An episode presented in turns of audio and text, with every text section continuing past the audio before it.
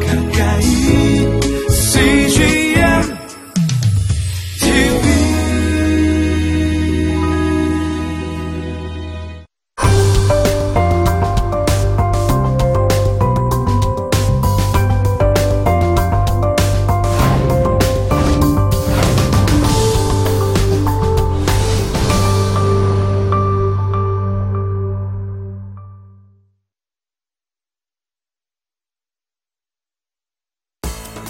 분별의 영성이라는 제목으로 함께 공부하겠습니다.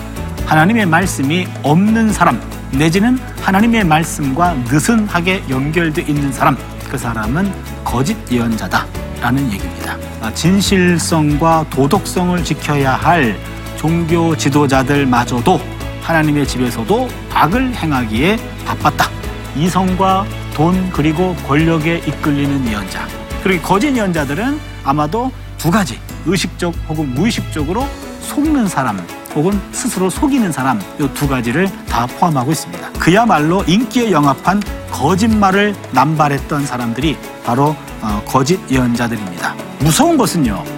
거짓 예언자들은 거짓 예언을 했기 때문에 마땅히 칼과 기근으로 심판당하는 게 당연합니다. 그런데 그 예언자를 찾아갔던 백성들도 똑같이 죽, 맞습니다. 똑같이 죽습니다. 여기서 중요한 것은요. 성도들도 일반인들도 깨어 있어야 된다라는 거죠.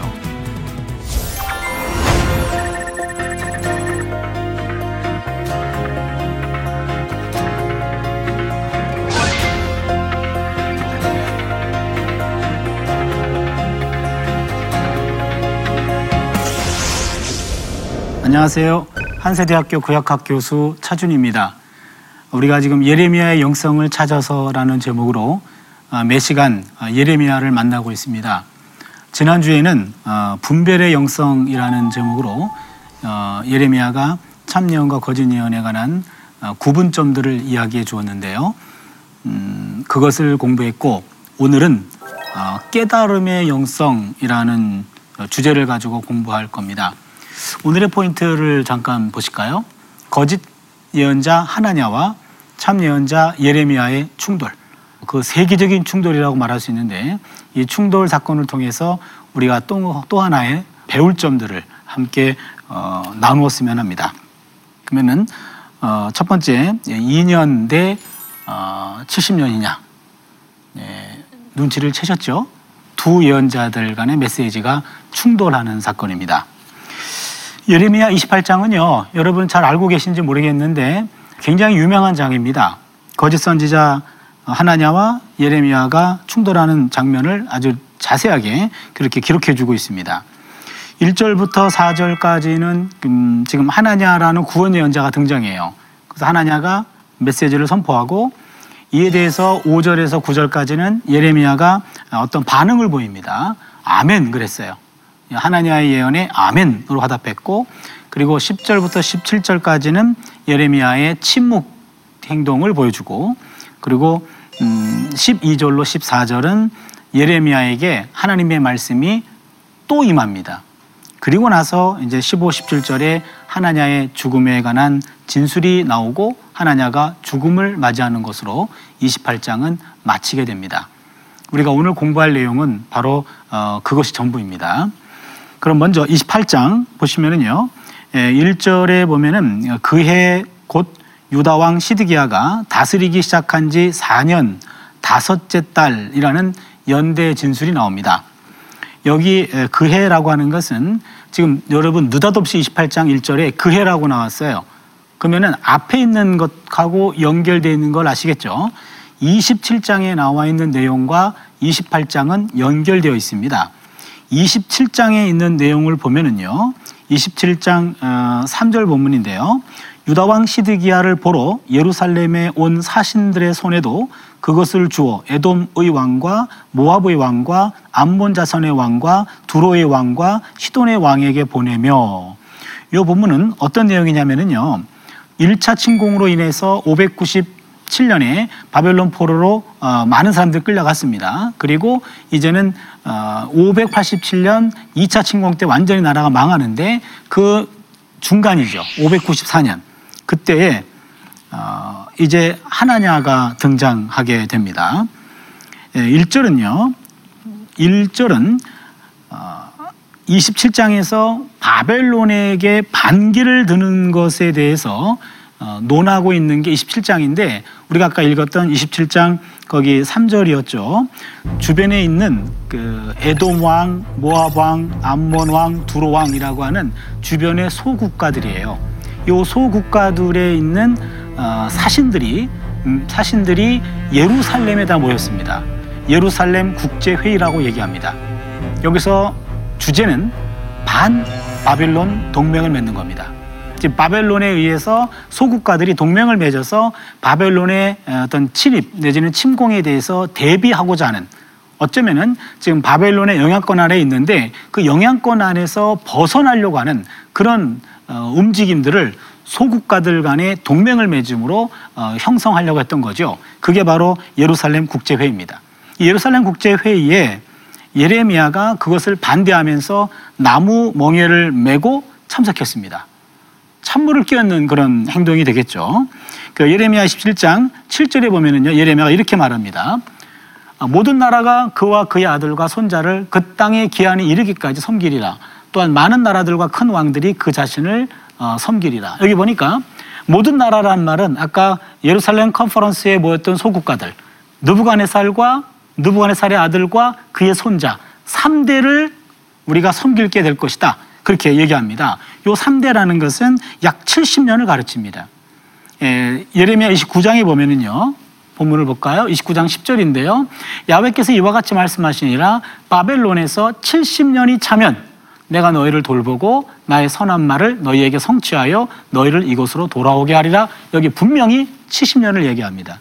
그러니까 3대라는 것은 70년에 해당하는데 너희들이 바벨론 포로 끌려가면 3대에 걸쳐서 한 70년은 지나야 돌아올 수 있다라고 예언하죠. 그런데 예레미야는 70년을 예언했는데 하나냐가 예루살렘 성전에서 2년 만에 성전에서 2년 만에 모든 것이 회복된다라고 예언한 겁니다. 그게 28장 3절이죠. 한번 볼까요? 내가 바벨론의 왕 느부갓네살이 이곳에서 빼앗아 바벨론으로 옮겨간 야훼의 성전 모든 기구를 2년 안에 다시 이곳으로 되돌려 오리라. 여기 보시면 597년에 탈취되었던 그런 모든 예루살렘 성전 모든 기구들을 지금 이게 594년이라 그랬죠? 2년 만에 다들 리턴하게 할 것이다. 라는 이야기입니다.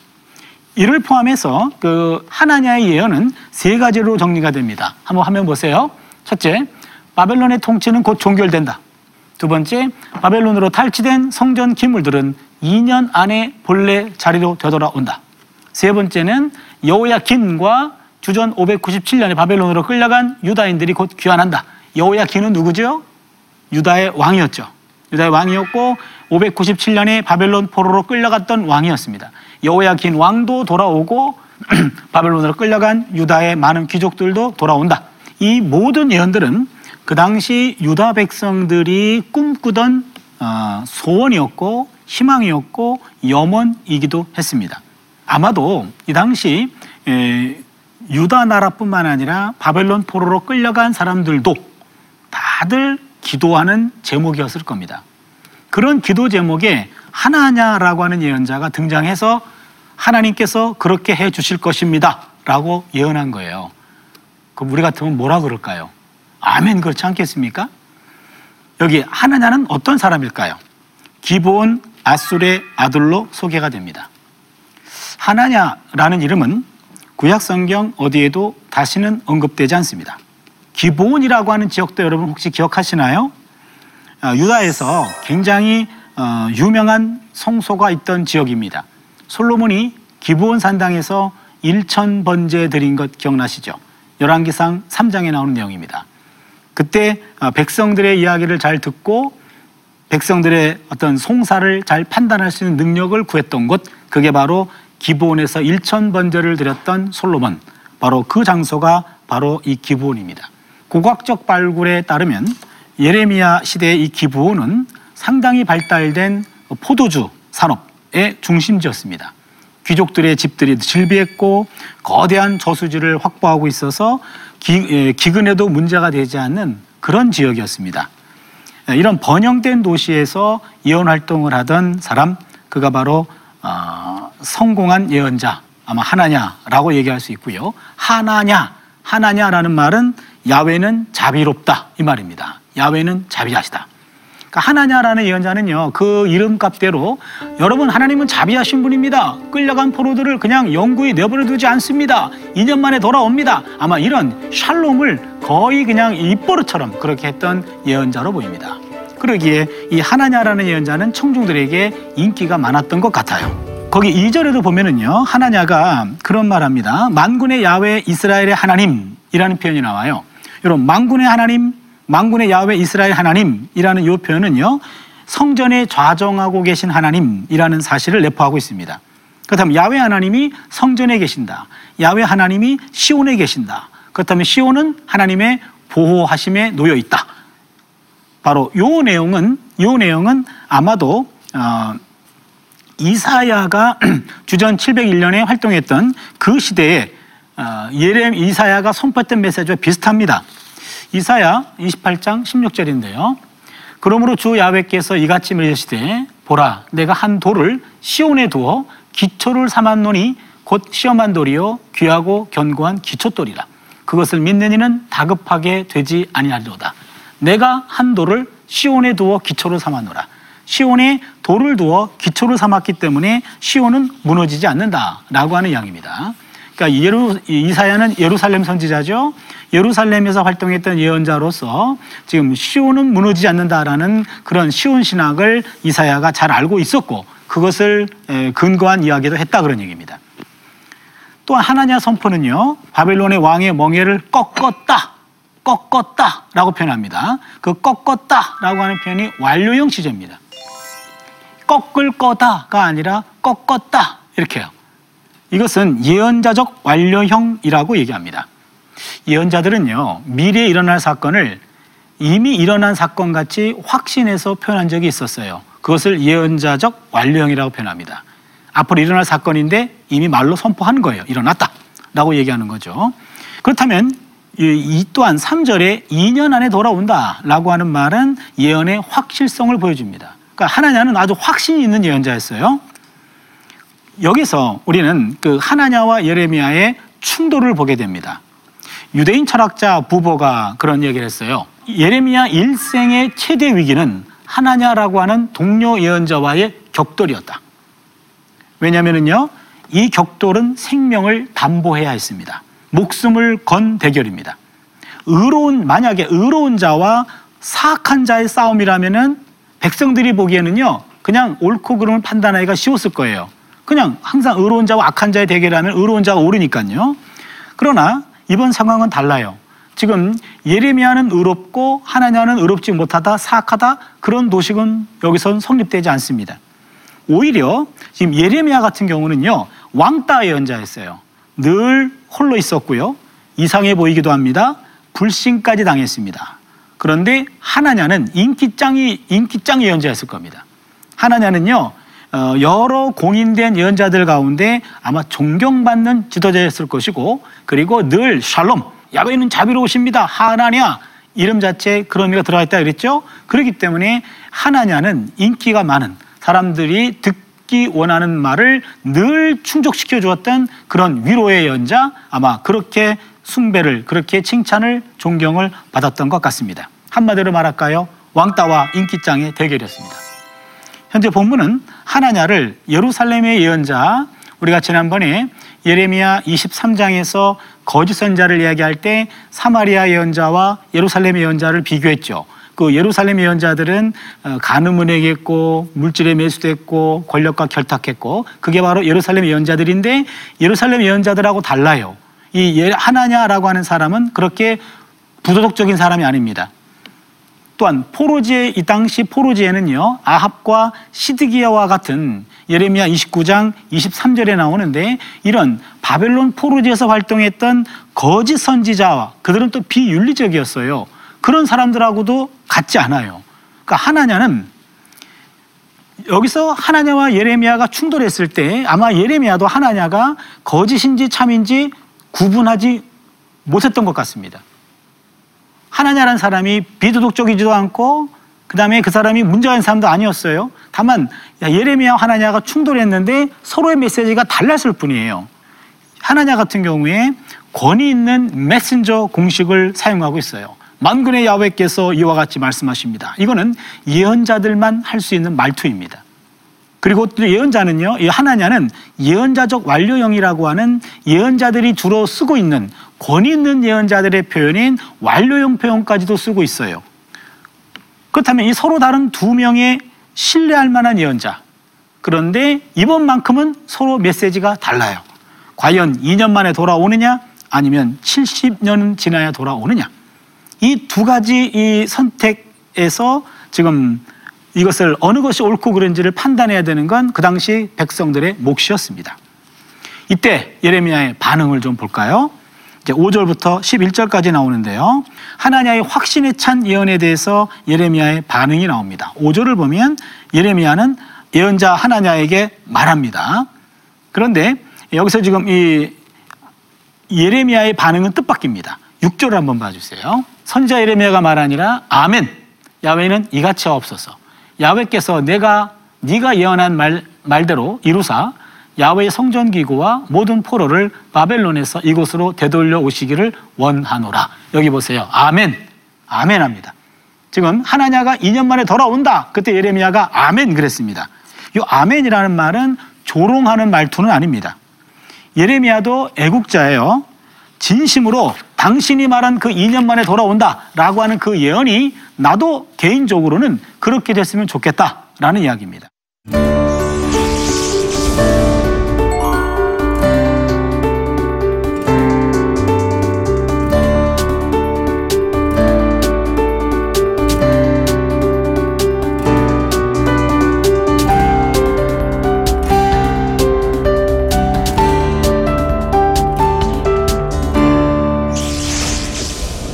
예레미야가 갖고 있던 메시지와 하나냐의 메시지가 달랐지만 하나냐를 통해서도 하나님이 말씀을 주실 수 있기 때문에 예레미야는 하나냐의 말에 아멘했던 거예요.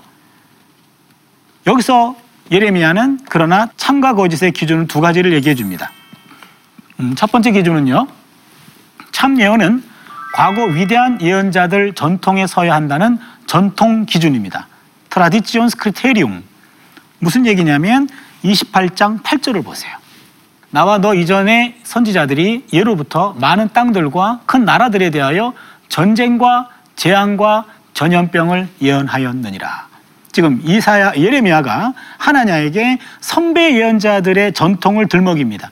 우리 선배 예언자들은 주로 전쟁, 재앙, 전염병, 심판을 선포했다 그런 얘기입니다. 선배들의 전통에 섰을 때 참 예언은 주로 심판 예언이었다라는 첫 번째 기준입니다. 두 번째 기준입니다. 샬롬 예언일 경우는 반드시 성취되어 입증되어야만 그것이 진실이 밝혀진다. 성취 기준입니다.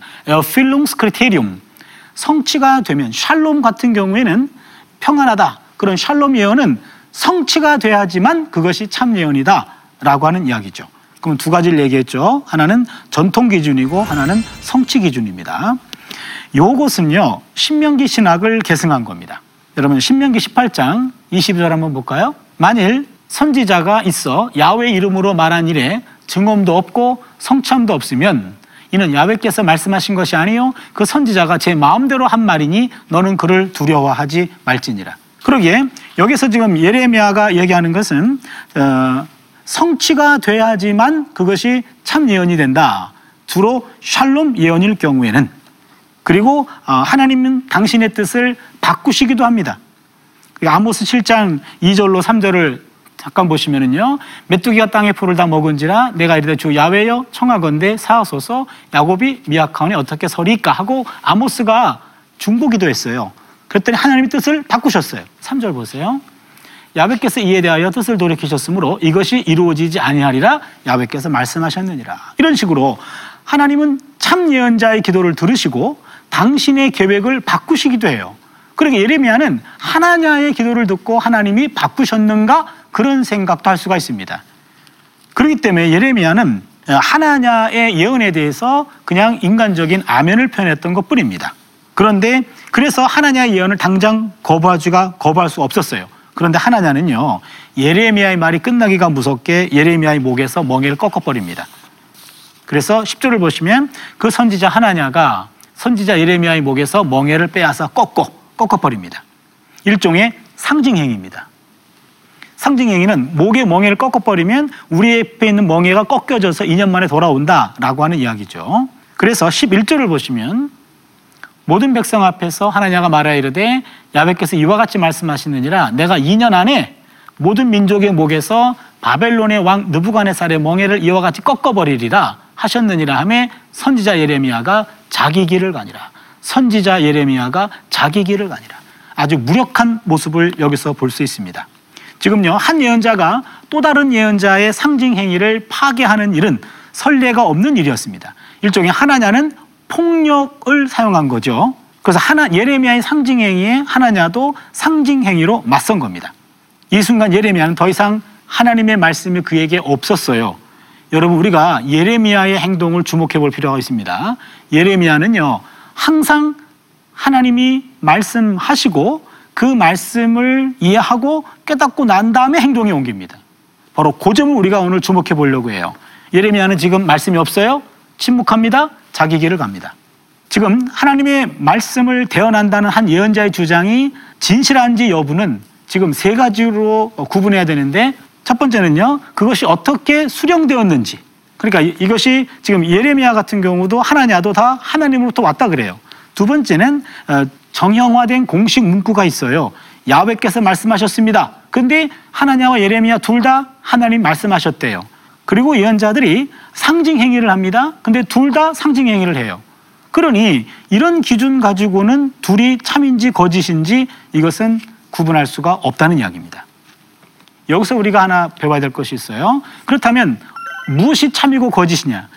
예레미야 같은 경우에 선배 예언자들의 메시지를 기준으로 했습니다. 나와 너 이전 선지자들은 하면서 예언자적 전통이라고 하는 전체적인 예언자적 전통의 빛 아래에서 하나님의 뜻을 하나님의 말씀을 듣는 것만이 그것이 하나님의 뜻이 어디 있는지에 대한 진정한 권위 있는 말이라는 겁니다. 그리고 또 하나는 예레미야는 실제 내가 지금 서 있는 그 자리, 내가 서 있는 그 자리와 과거의 전통 이 두 가지를 함께 엮어서 본 겁니다. 전통과 현실의 깊은 대화에서 하나님은 역사하고 계시는데 그 뜻이 무엇인지를 찾아내는 것 그건 바로 우리의 과제입니다. 그 다음에 세 번째입니다. 국가의 운명보다 더 중요한 하나님의 의로움이라는 대목인데요. 예언자 하나냐가 예언자 예레미야의 목에서 멍에를 꺾었습니다. 이것은 그러고 난 그러고 난 다음에 야훼의 말씀이 예레미야에게 임합니다. 28장 12절 봐주세요. 선지자 하나냐가 선지자 예레미야의 목에서 멍에를 꺾어버린 후에 야훼의 말씀이 예레미야에게 임하니라 이르시기를 유다의 목에서 꺾어버린 것은 나무 멍에였는데 이제 하나님이 예레미야에게 이제는 쇠 멍에를 만들어 입힙니다. 보세요. 너는 가서 하나님에게 말하 이르기를 야훼의 말씀에 네가 나무 멍에들을 꺾었으나 그 대신 새 멍에들을 만들었느니라. 새로 된 멍에를 목에다가 메고 이제는 살아야 된다. 바벨론의 통치를 받아들여야 된다는 것 그것을 여기서 분명하게 얘기해 주고 있어요.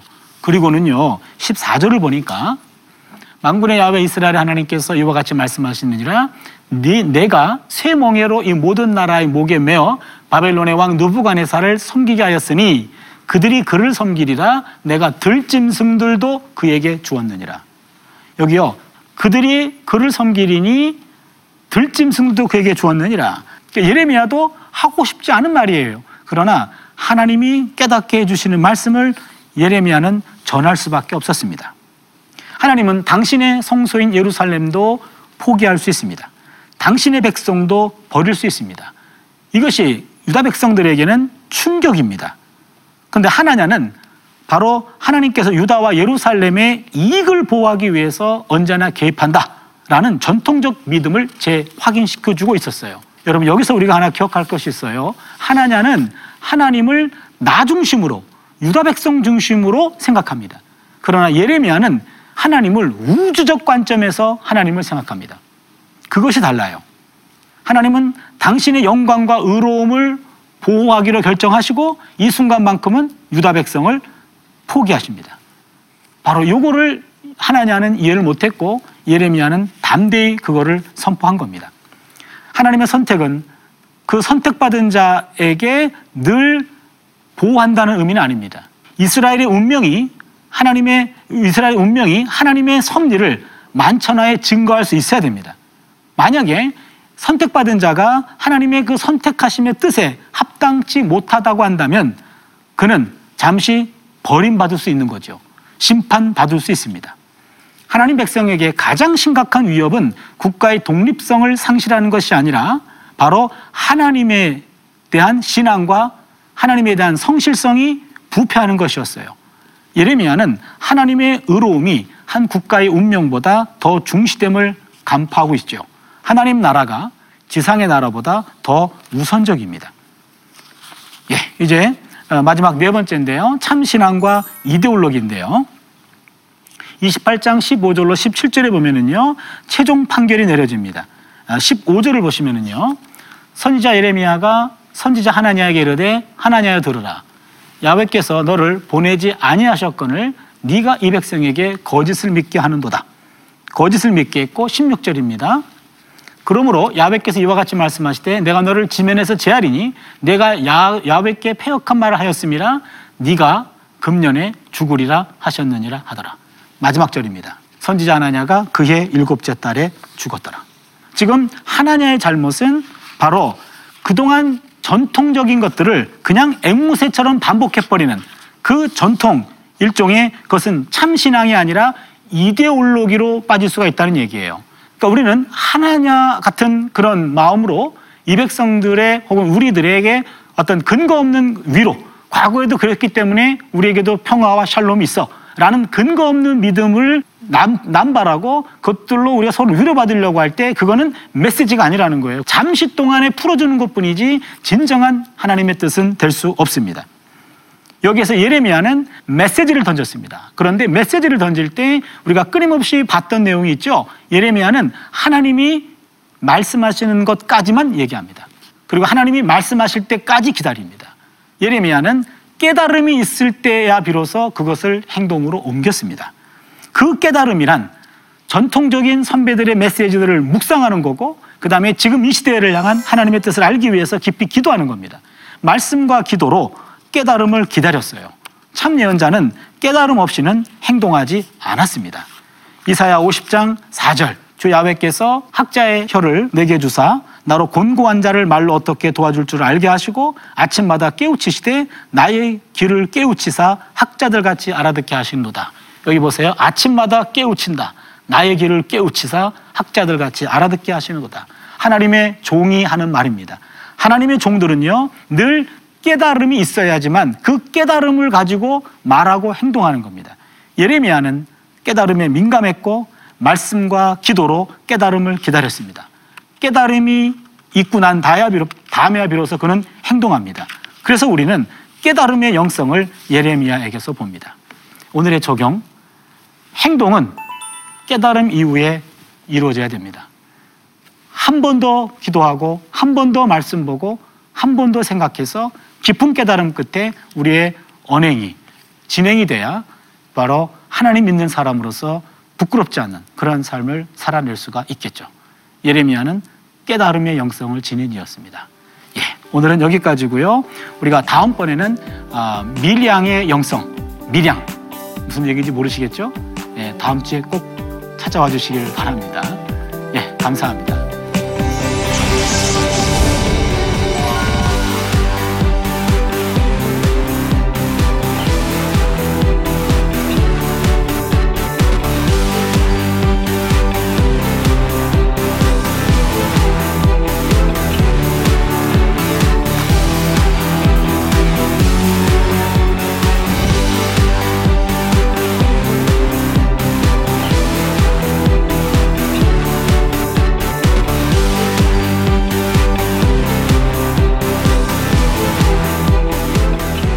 이 프로그램은 시청자 여러분의 소중한 후원으로 제작됩니다.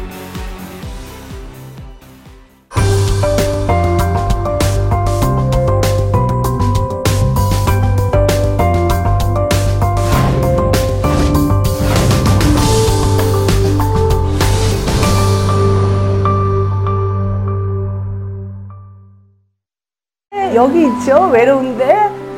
아, 그러니까 하나님께서 그냥 너는 거기 있음으로써 내가 어떻게 하는 거를 어, 너는 그냥 보기만 하면 돼. 너는 그냥 거기 있는 것이 선교사야.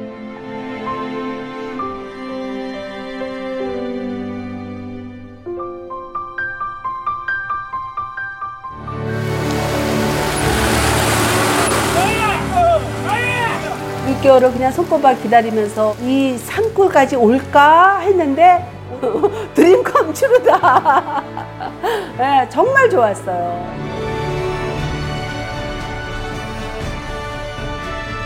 용기 얻고 또 위로되고 정말 선교사들한테 빵과 같은 거 정말 없어서는 안 되는 함께 가는 선교사들이 일- 이런 외지에 있다 보면 선교사 부인들이 굉장히 그 정신적인 문제가 많이 생기는데 그런 부분을 CGN TV가 완전히 해결을 해줬어요. 이 CGN TV도 사실 크게 저에게 동력자가 돼준 거예요.